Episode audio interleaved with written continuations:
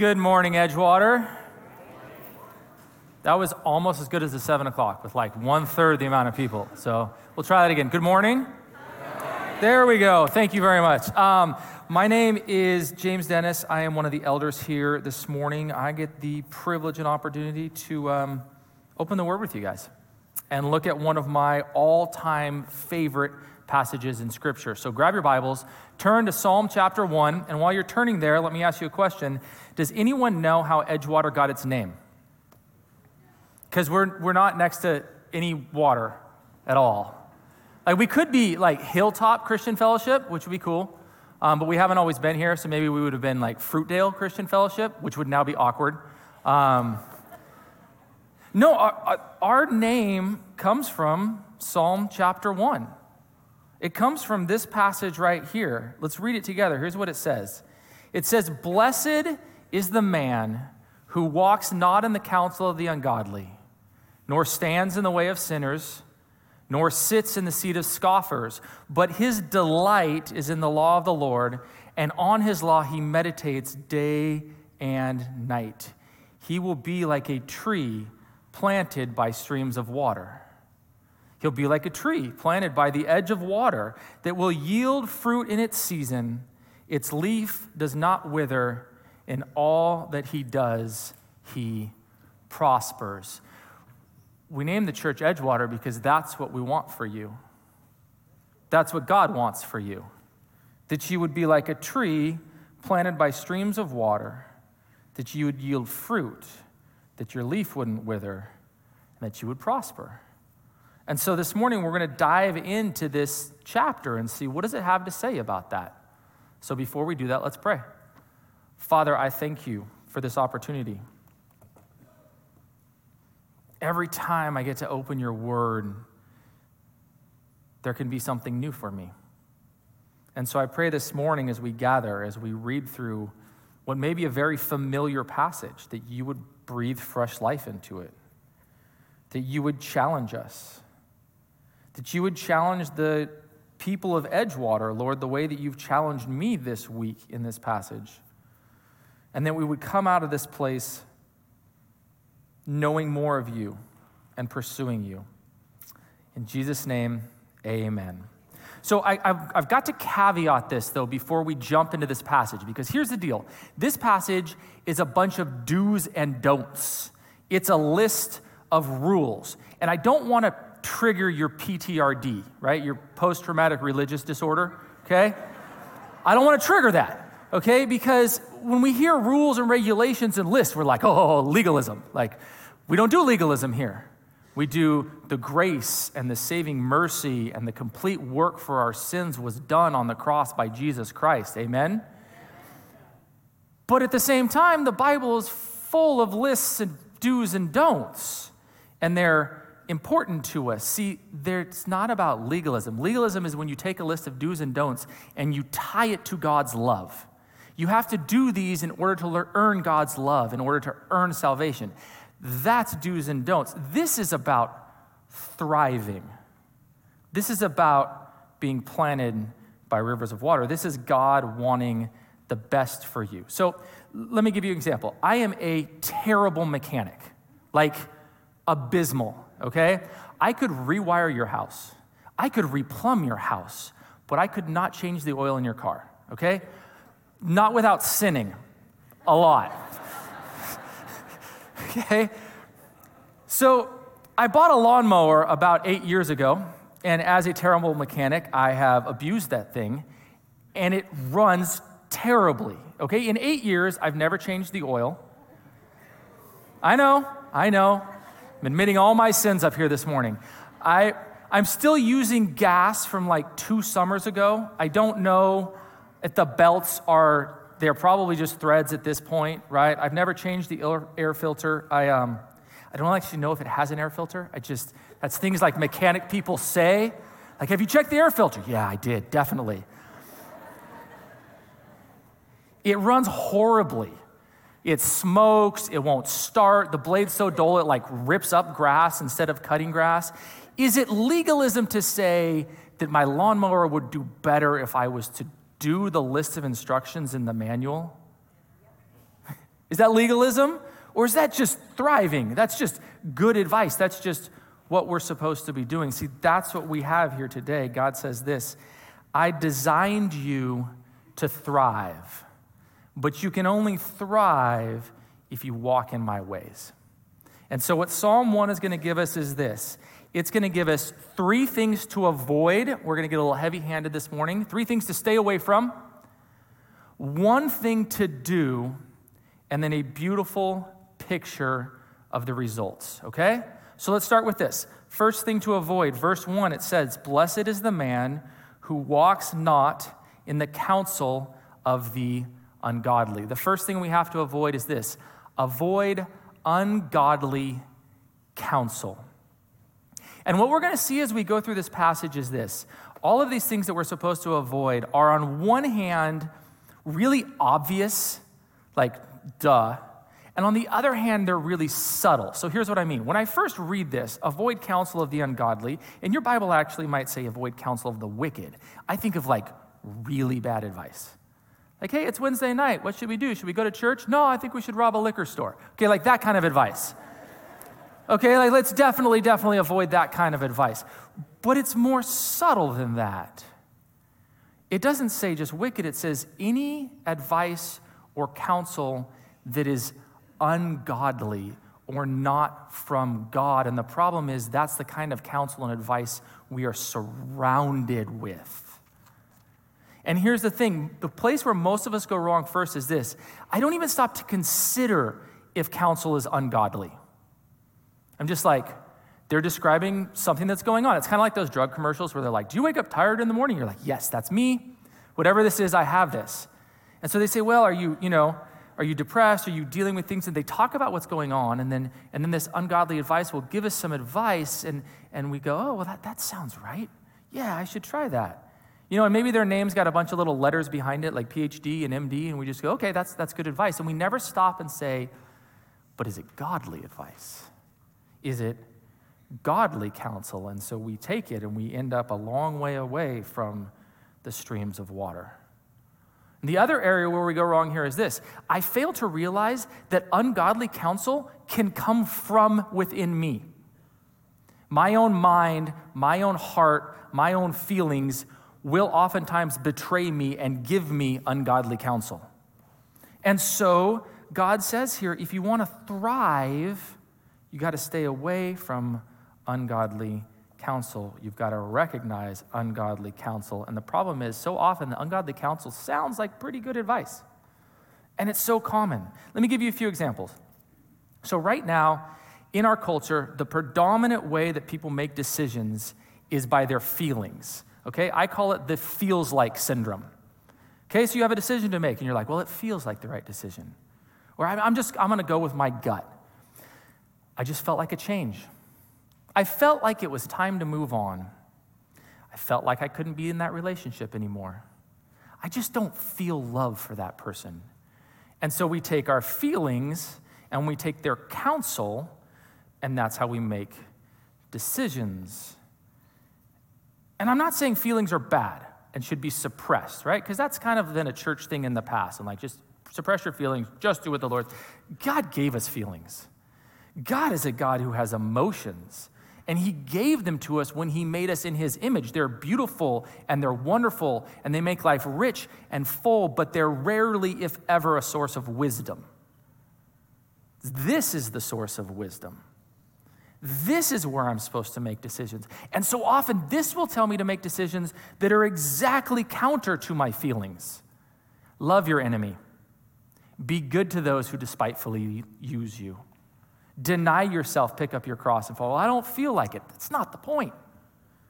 Feelings are bad counsel. A lot of the bad counsel I see these days is, uh, is in parenting, right? Like, I just want my kids to be happy or you just need to let kids find their own path. And I don't, I actually don't disagree with either of those. I do want my kids to be happy. And every single one of my kids is unique and made individually by the Lord, and I want them to explore their uniqueness. The problem is with that word just because it's so subtle. I just want them to be happy. I just want them to find their own path. Because if the goal is happiness, then anything that makes them unhappy runs counter to that. That means discipline's out, and saying no is out. And instead, we replace it with like placating and pandering. And we don't say the hard things. No, you can't hang out with those kids. No, you can't go to that party. No, that's not a decision I will allow you to make until you're older. No. But that's what God tells us, even right here. See, the example to us of a parent is not supposed to be some mommy blogger, it's God's word. And God says, Happiness is great, but what I want for you, what I want for you is holiness. And that's what we want for our kids. And that is a much different, a much higher standard. And I tell you this, my kids are young, so I, I, I imagine I'm going to experience this exponentially so as they get older. But sometimes the path to holiness goes through the valley of wailing and gnashing of teeth, doesn't it? Right? like we have this saying in my house, like there's about to be some wailing and gnashing of teeth because some holiness needs to happen, okay? some holiness needs to happen, but it's what's right for them. It's not easy, and honestly, it's not the prevailing wisdom and counsel out there if you start looking for advice, but it's godly it's godly. What about this one? My, my wife asked me to add this one because she says she sees it everywhere and it's driving her nuts. It's you are enough. Have you guys seen this? Social media posts, t shirts, you are enough. It's everywhere. And, and I get it, okay? It's meant as an encouraging statement in those days where we feel overwhelmed or undervalued or defeated. You're enough. Yay, good for you. You're enough. The problem is, it's not biblical. It's, it's not. It's ungodly counsel. Because what does the Bible teach? The Bible teaches that we're not enough, and we can never be enough. And there's none righteous, no, not one, right?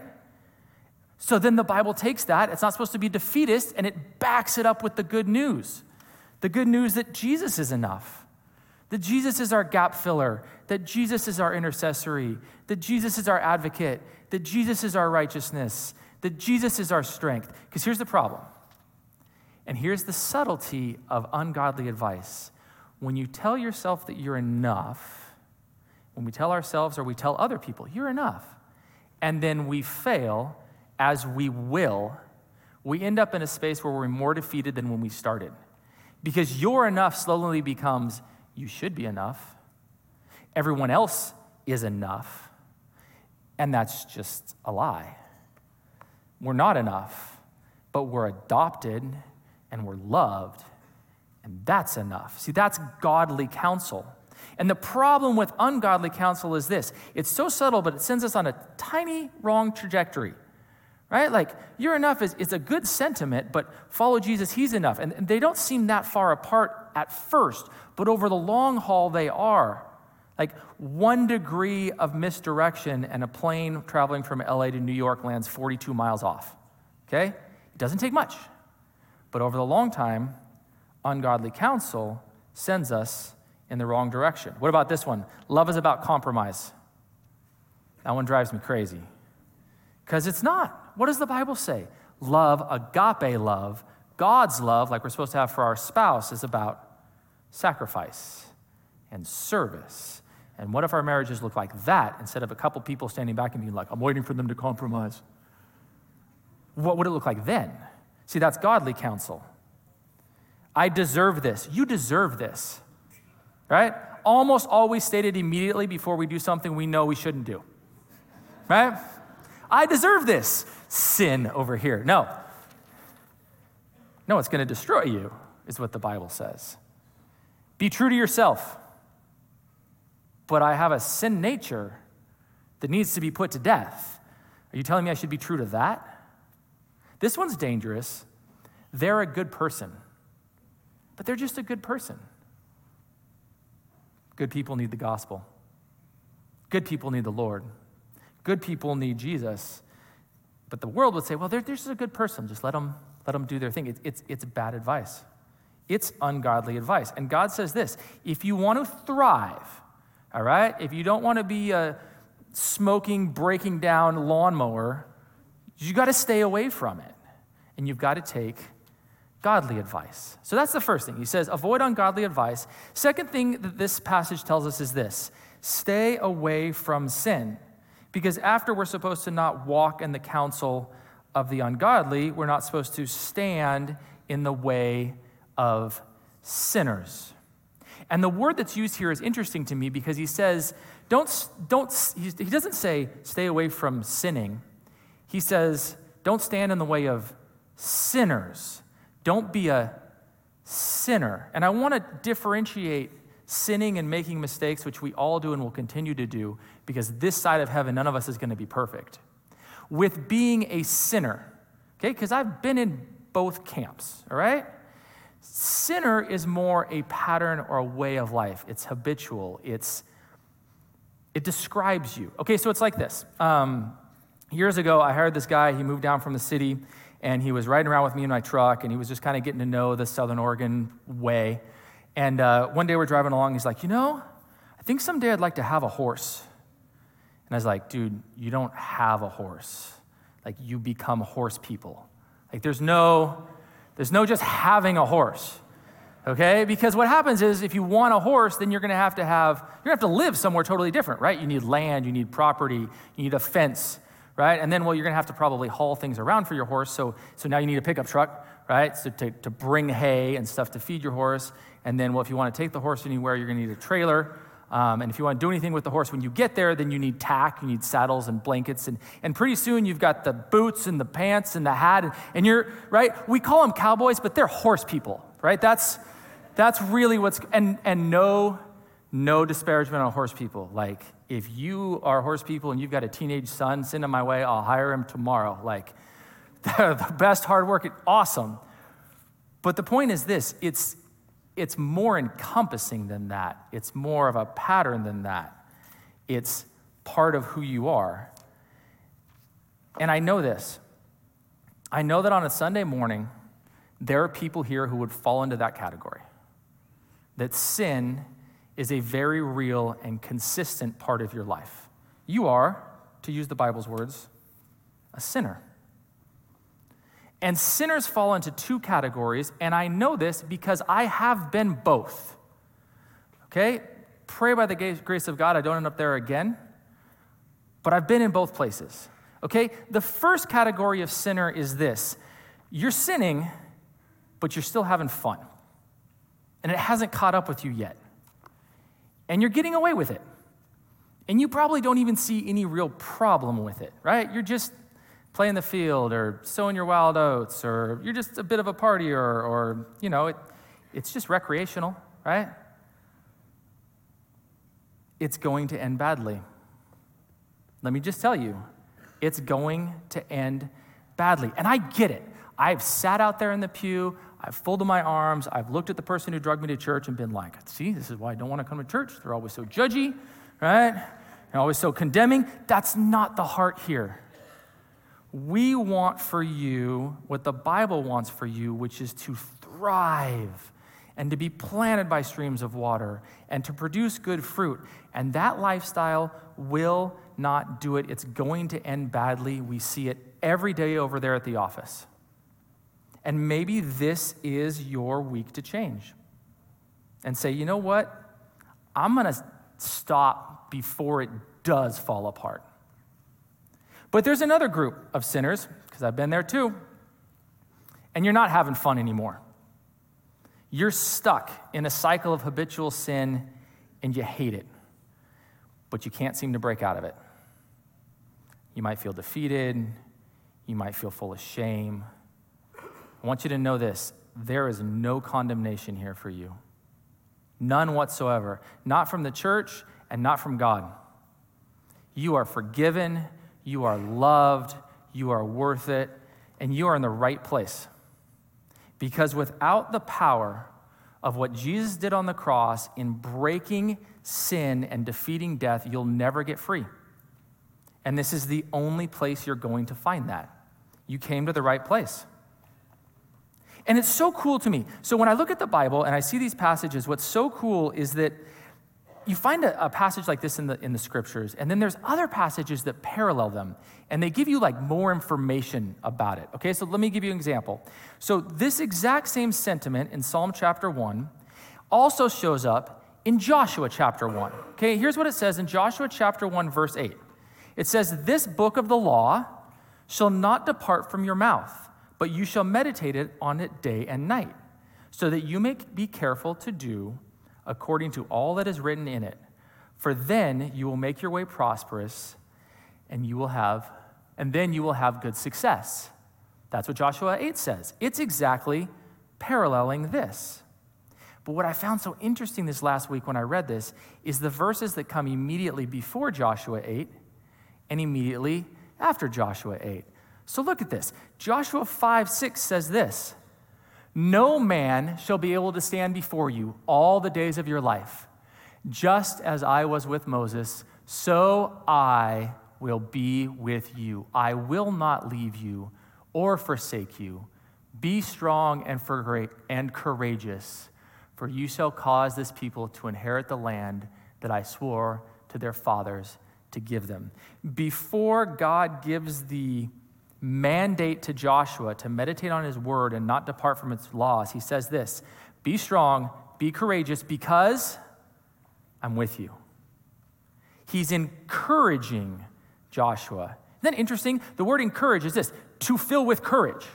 He's saying, Be courageous. Why? Because I'm going to be with you. And now I'm going to give you a really hard task follow the book of the law, don't be a sinner.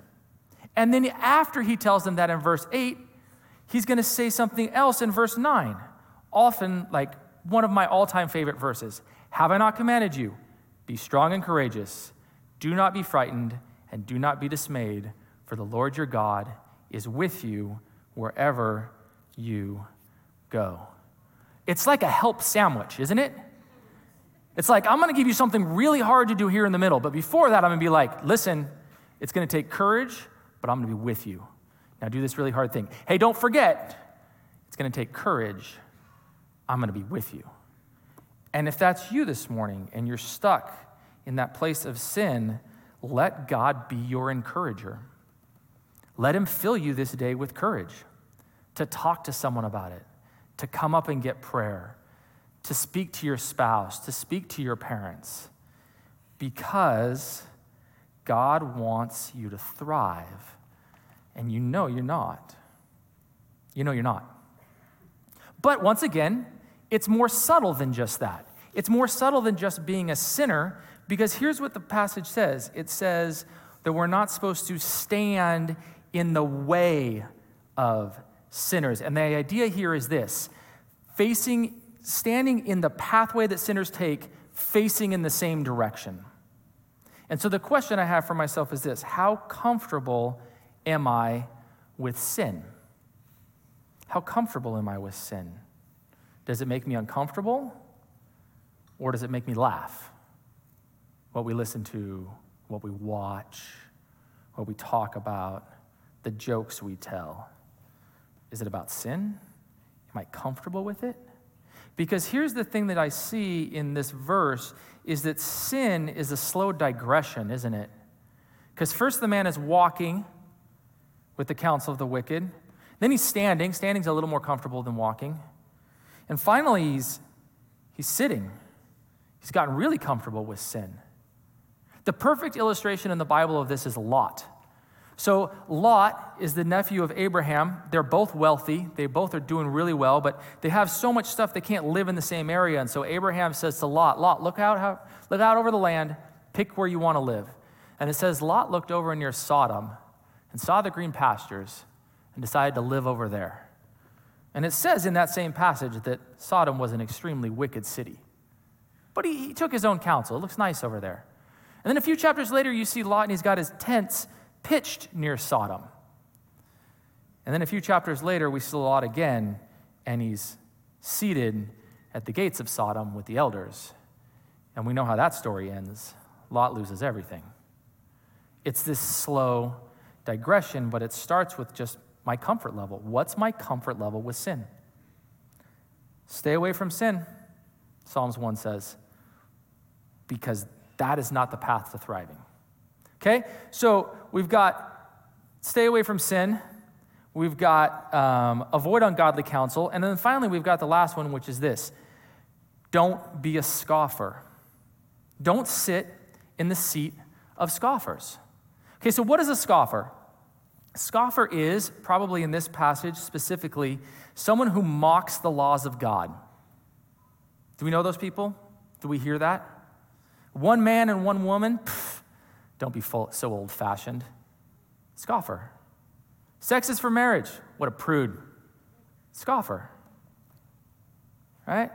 The world was rec- the world was created. Are you kidding me? Don't you know science? Actually, I do know science and it does point towards creation, but you're a scoffer. Don't sit in the seat of scoffers. I really think this means don't engage. Don't engage. I will engage with any seeker. Doubts, questions, wants to know passages in Scripture they're having difficulty working through. Any seeker. But scoffers, just don't engage. They're a scoffer.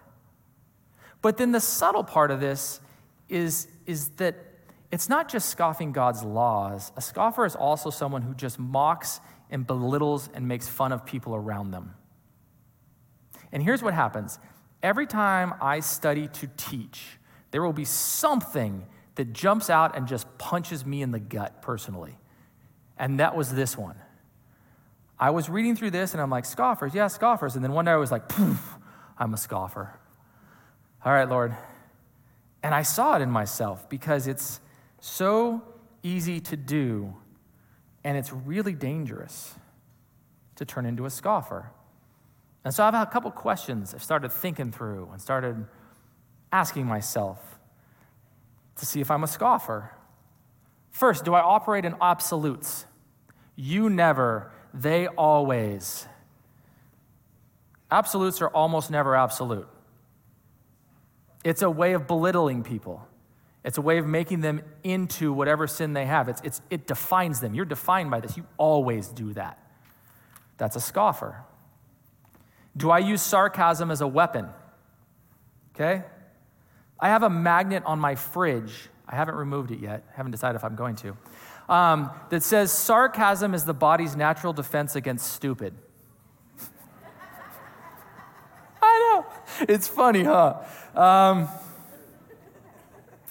but not when I use it as a weapon. Oh, there's occasions and there's times, but when I use it as a weapon and I'm sarcastic about people, I think it sets me up as a scoffer. I think it makes me less approachable. I can scoff with my body language, right? Someone's sharing something in a meeting, you're like, how long are they going to talk, right? Scoffer. You're a scoffer. This one's driving me nuts lately. Am I, and this is this one is not me, okay? So I've got my issues, but this one, okay.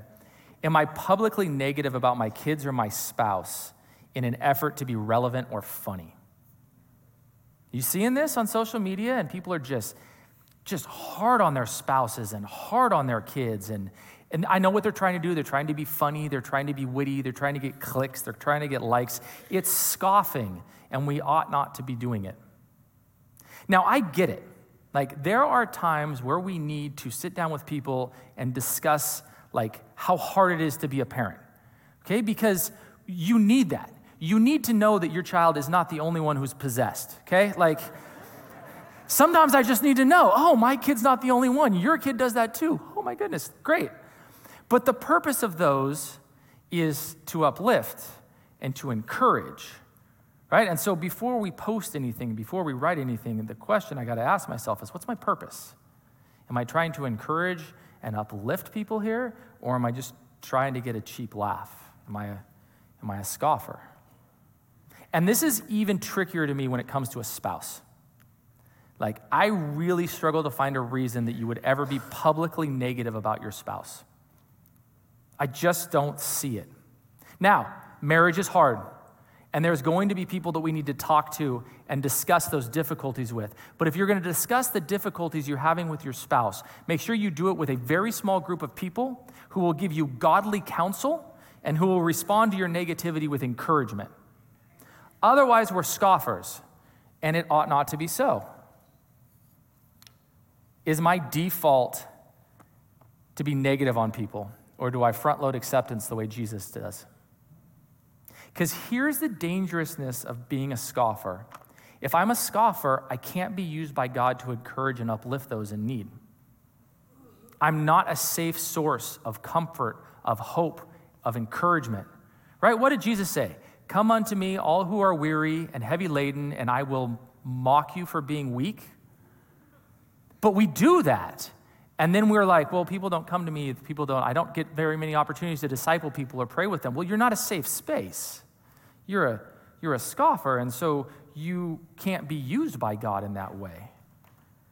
You're, we become people of shame instead of people of grace, and people of condemnation instead of people of hope. And, and I just don't see it. I just don't see Jesus ever being that way. Now, Jesus called out sin, but not in a mocking, disparaging, putting down way, because when we do that, what we're saying is you, you'll probably never get it right. That wasn't Jesus' heart, ever. And it's, it shouldn't be our hearts either. Because here's the other thing that scoffing does to me it makes me drop my guard.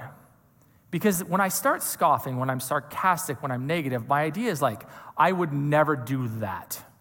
Can you believe they did that? Man, I, I would never. And I've got to be really careful because anytime I think I'm immune to a certain sin, watch out. Watch out. And so scoffing drops my guard, and it's dangerous.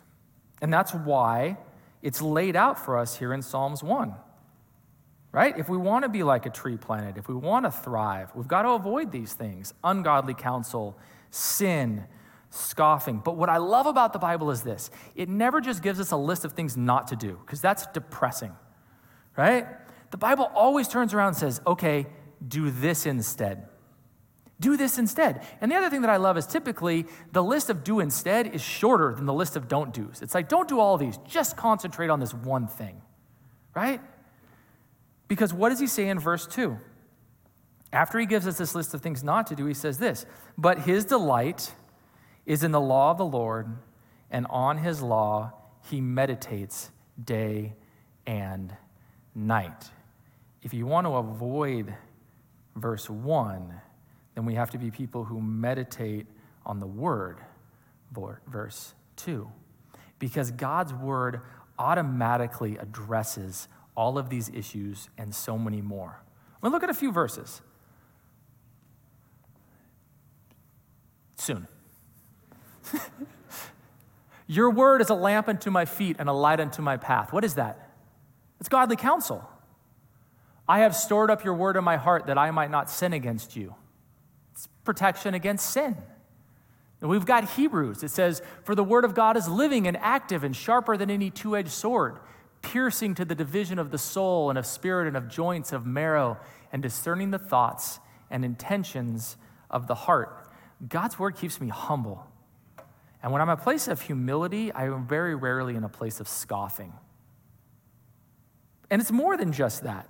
Matthew 4 says, Man shall not live by bread alone, but by every word that comes from the mouth of God. And it nourishes and sustains me. Romans, through the encouragement of the scripture, we might have a hope. I get hope in here hope for the promises of God, hope for heaven, hope for what's coming, hope to keep doing this difficult thing called life. The Bible's our only offensive weapon. You know that when you, when you get all the, the um, armor of God in Ephesians 6, this is the offensive weapon. It's the sword of the Spirit, which is the Word of God. It's what we use to combat the enemy. And finally, Romans 10 so faith comes from hearing, and hearing comes from the Word of God, it grows my faith. When I'm in my word, it grows my faith. But what I want to really kind of just dive into a little bit this morning is what it says for us to do with the law of the Lord. It says for us to meditate on it. And you've probably heard this example before. It's gross, but it works. It's like an animal that chews its cud, right? So, so you eat something in the morning, you digest something in the morning, you read through some passage, and then throughout the day, you bring it back up again and you think on it and you chew on it, right? And then later in the day, you think on it again and you chew it on it again. But here's what I know about meditating on, the, on God's word it takes two things. First, we have to have something to meditate on, right? Something to meditate on. And here's the thing it probably shouldn't be that long. Like, I've never meditated on the book of Isaiah, okay? I have, in fact, like, so Psalm 1, I memorized when I was in fourth grade. I am so familiar with this passage. But when I decided to teach it a couple weeks ago, I started meditating on it. And I was seeing new things in it like yesterday. It doesn't have to be long. In fact, it probably shouldn't be long. It also doesn't have to be new. Like, I don't know where we got this idea that a good devotion life meant you set a certain amount of scripture you read every day, like one chapter or five chapters or 10 chapters, whatever yours is. And then the next day you read the next passage. That's reading through the Bible, and it's great and it's important. But it's, it's not meditating. It very rarely creates a, a sense of meditation on the word in my heart. And reality is we should be doing both. We should be reading and studying, and then we should also be meditating. But when I looked this up last week, I saw like 20 verses on meditating on the word and only two on studying. I'm not eliminating studying as important. I'm just saying, are we concentrating on this? Because it's so huge. And the other thing is, it doesn't need to be difficult. Like sometimes, especially if you walk with the Lord for a long time, you feel like you should just concentrate on like a difficult scripture. Like, I'm going to meditate on Lamentations. Go for it. That's fine. Have at it. Enjoy yourself. You'll probably get wonderful things out of it, but it doesn't have to be that way. This is one of the most simple, straightforward passages I can think of, but it's rich and it's full. So let me give you a recommendation to start a habit of being a Bible meditator. This next week, this next month, pick a book, pick a simple book. I would say Psalms, I would say John, or I would say Ephesians. I think Ephesians is going to be mine. And read maybe a chapter a day. Ephesians chapters are pretty short. Some Psalms are short, some Psalms are long. Um, John has some pretty long passages, so you might read half. I'm talking 10 verses, maybe at the most, 10, 15. And then read that again the next day. Same verses. And again the next day. And again the next day and then meditate on it and see what the Lord shows you. And then after a week, if you feel like you've gotten out of that passage which you're supposed to, then move on to the next one. At this rate, it would take six weeks to work through the book of Ephesians, which technically takes 20 minutes to sit down and read. But it's so rich and it's such a wonderful way to study God's word. And it's what we're called to do here. But meditation on God's word doesn't take just something to meditate on, it takes a space to meditate in. For the vast majority of human history, this happened naturally. You're out in the field, you're working, you'd be thinking on things, you're walking from point A to point B, you'd be thinking about things, but not anymore, right? We are the most distracted generation in the history of Earth, exponentially so. Even 15 years ago, you'd have like five minutes in the grocery store line to just let your mind wander. But now we don't, right? We just pull it out and scroll, read all the ungodly advice, right? My point is this what used to be natural is now going to have to be intentional. It's going to have to be intentional, or we're not going to do it. I only do this well when I'm preparing a message. Otherwise, I struggle with this. But when I'm preparing a message, like, I, I, do a lot of time driving, and so I'll make sure that at least one of my trips per day, 15, 20 minutes, I just turn the radio off and just let my mind wander and maybe think through what I read that morning and meditate on it. And I'm telling you, it's weird. It, like, at first, you get all twitchy, like, whoa, like, I'm not distracted. Something horrible is going to happen. it's hard to do, it's, it's hard to retrain yourself. I was sitting out on the porch the other day and my kids were playing and they were doing their thing. And like, I, I pulled my phone out and I was like, no, no, you idiot, put it down. Right? And then I'm watching them. And like 30 seconds later, I had my phone in my hand. I'm like, oh my goodness. To walk inside, I had to put it on my desk. I had to come back outside and then I had to sit there and be like, I can do it. I can do it. I can do it. but it has to be intentional. And when we do this, man, the results are so beautiful. It's so beautiful because I'm meditating on God's word, I'm seeing his counsel, and I'm seeing the dangers of sin he talks about. You know, it's interesting, this verse says that his delight is in the law of the Lord. And I always thought that like someday if I read my Bible enough, I'd be one of those people who like wakes up in the morning and is like, yes, I just love God's word. I can't wait to read it. And I might get there, I'm getting there. But more often, the delight to me comes in the meditation. Right? I read it and I think about it, and then I read the same passage the next day and I think about it, and then I read the same passage the third day or the fourth day, and I'm going about my day and I'm creating a little space for silence, and then I feel God speak to me, or something new comes to mind. I'm like, whoa, I've never seen that before. It's delightful. Unless he shows you that you're a scoffer, and then it's painful, but it's good. It's good. And so he says this He says, Man, God says, I want you to thrive. You need to stay away from these things, and you need to be a person who meditates on my word. And if you are, then this is what you'll be like. And we get verse 3, the Edgewater verse. He says first that we'll be like a tree planted by streams of water. We don't get the imagery here that that's supposed to conjure up in your brain, okay? Because we live in the Pacific Northwest and there's like just trees everywhere, right? If, if you say it's a tree by the river, we're like, oh, it's a cottonwood. I hate those things, right?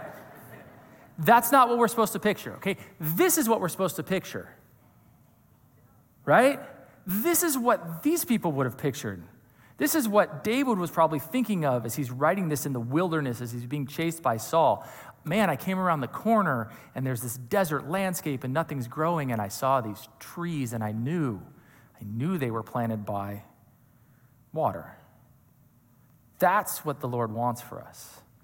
He says, I want you to be like a tree planted by streams of water, sending your roots down deep into my word and the truth it says about how I love you and what I've done for you. We can be like a tree planted. But we can also, this will also allow us to withstand difficult times. See, it says in this verse that the leaf doesn't wither. But there's a passage in Jeremiah that's almost exactly like Psalm 1, kind of like in Joshua. And in the passage of Jeremiah, here's what it says it says, You're going to be like a tree planted, and it says, You won't fear when the heat comes, and you won't be anxious in the year of drought. He says, Because you're planted in my word and my laws and what I've told you about myself, you'll withstand difficult times. You'll be able to withstand difficulty. Your tree won't wither. And because of that, you're going to bear fruit. That's what it says, number three, that you will be bearers of fruit. Edgewater, we want you to be bearers of fruit. Over and over and over again, the word says, be a bearer of fruit. And it's such a cool illustration and picture for us because there's so many things we can learn from this idea of being fruit. Everyone's attracted to a fruit tree, right? Birds, bees, bears, hungry people. Like everyone's attracted to a fruit tree. If you want to be in a person of ministry or moving forward the kingdom, if you're bearing fruit, people are naturally going to come to you. But it also says something that I think we need to see here is important. It says it yields its fruit in season. See, there's no such thing as a fruit tree that's always fruiting. Every tree has seasons. And I don't know how we get into this idea that I'm constantly supposed to be in this really, really flourishing, fruitful place with the Lord. Seasons are natural, stagnation is not. Okay, so we had a baby four months ago, um, no, almost five months ago now, and our fourth kid, and I was like, okay, when we have our fourth kid, like, we're not gonna change our lives at all. Like, we're going to be back in church. Like, if, if she's born on Saturday, we're going to be in church on, Tuesday, on Sunday, right?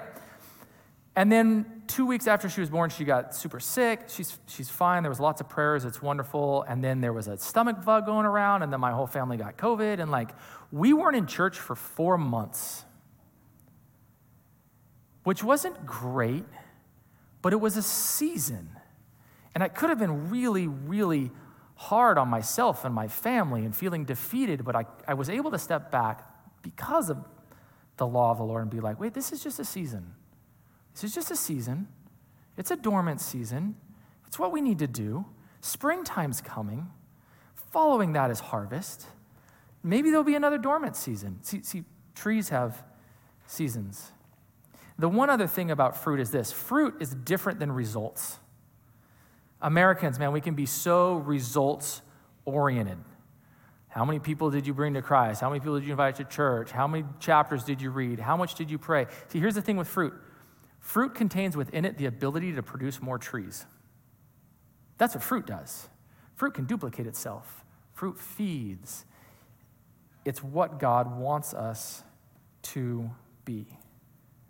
Planted by streams of water, not fearing drought, fruitful, and finally, prosperous. Finally, he says he wants us to be prosperous. And I know the word prosperity has gotten a, it's gotten a dirty connotation in Christian circles because of prosperity gospels, right? That preacher in the white suit who's up here and is like, if you give $5,000, then you will be always happy and always rich and always beautiful because God will love you. And it's name it and claim. You know what I'm talking about? No one clearly knows what I'm talking about. Good for you. That's not at all what the Bible teaches. What is a prosperous tree? I mean, we've seen that it's fruitful, but what else makes you know that a tree is prosperous? It's growing. It's growing. No matter how little it is, no matter how new of a Christian you are, no matter how long you've been in church, you can still be growing. The largest trees are continuing to grow, and the smallest sprouts have a giant life in front of them. We're growing. That's what God wants for us. We were designed to thrive. And if we'll put forth the effort to do the things He's done, if we'll, you know, change the oil and maybe the air filter and, you know, put new gas in it, it's gonna, it's gonna work better. But here's the thing absolutely none of this matters without the work that Christ did for us on the cross. This is just morality, then. This is just a list of do or don'ts. If it isn't for what Jesus did for us, none of this matters. That's why we take communion. Because it's great to talk about these things, but if we don't keep this, if we don't keep the free gift of salvation, if we don't keep his body and his blood in front of our minds, none of it's going to matter.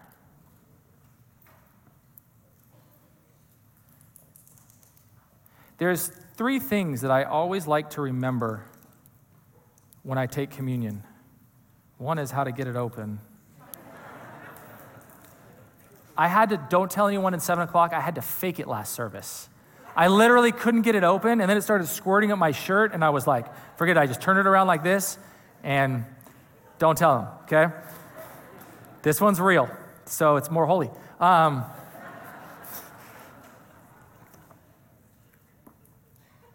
there's three things I like to remember as I come to communion. The first is this I'm forgiven. Man, I'm forgiven. I'm, I've been in the place of a consistent sinner. I've been forgiven for that. And I still sin and make mistakes, and, and I'm forgiven for that. And, and that's simply because of his love for me. But I also like to remember that I'm not alone. Like Jesus said, do this in remembrance of me. And then he said, I'm going to send a helper. And it reminds me that, like, I'm in this with you guys, and Jesus is my helper. But then the final thing it reminds me of is, is hope. Because what did Jesus say? He said, Man, I'm not going to take this again. I'll take it with you in paradise. So every time I take communion, I think, man, we have the most glorious hope in heaven Someday, we get to sit and we get to take this with our Heavenly Father in paradise. And I'm so excited for that day. Until then, may we do what God has put in front of us to do. Father, I thank you for the promise that communion reminds me of, for your body, for your blood, shed for me for forgiveness of sins, that I might follow you. May we remember that today as we take it together. Let's take the body.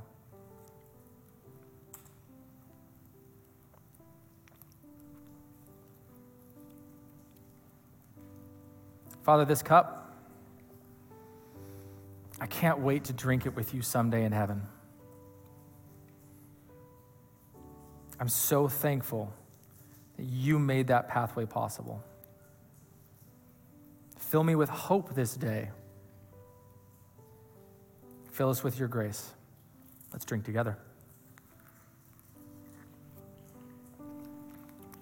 So, Father, as we go, as we head back out, I would pray first and foremost we remember your love, your Son, what you've done for us. And also remember that you want us to thrive and that we would follow the godly counsel given in Psalm 1. Things to avoid, that we would be people to meditate on your word. Be with us this day.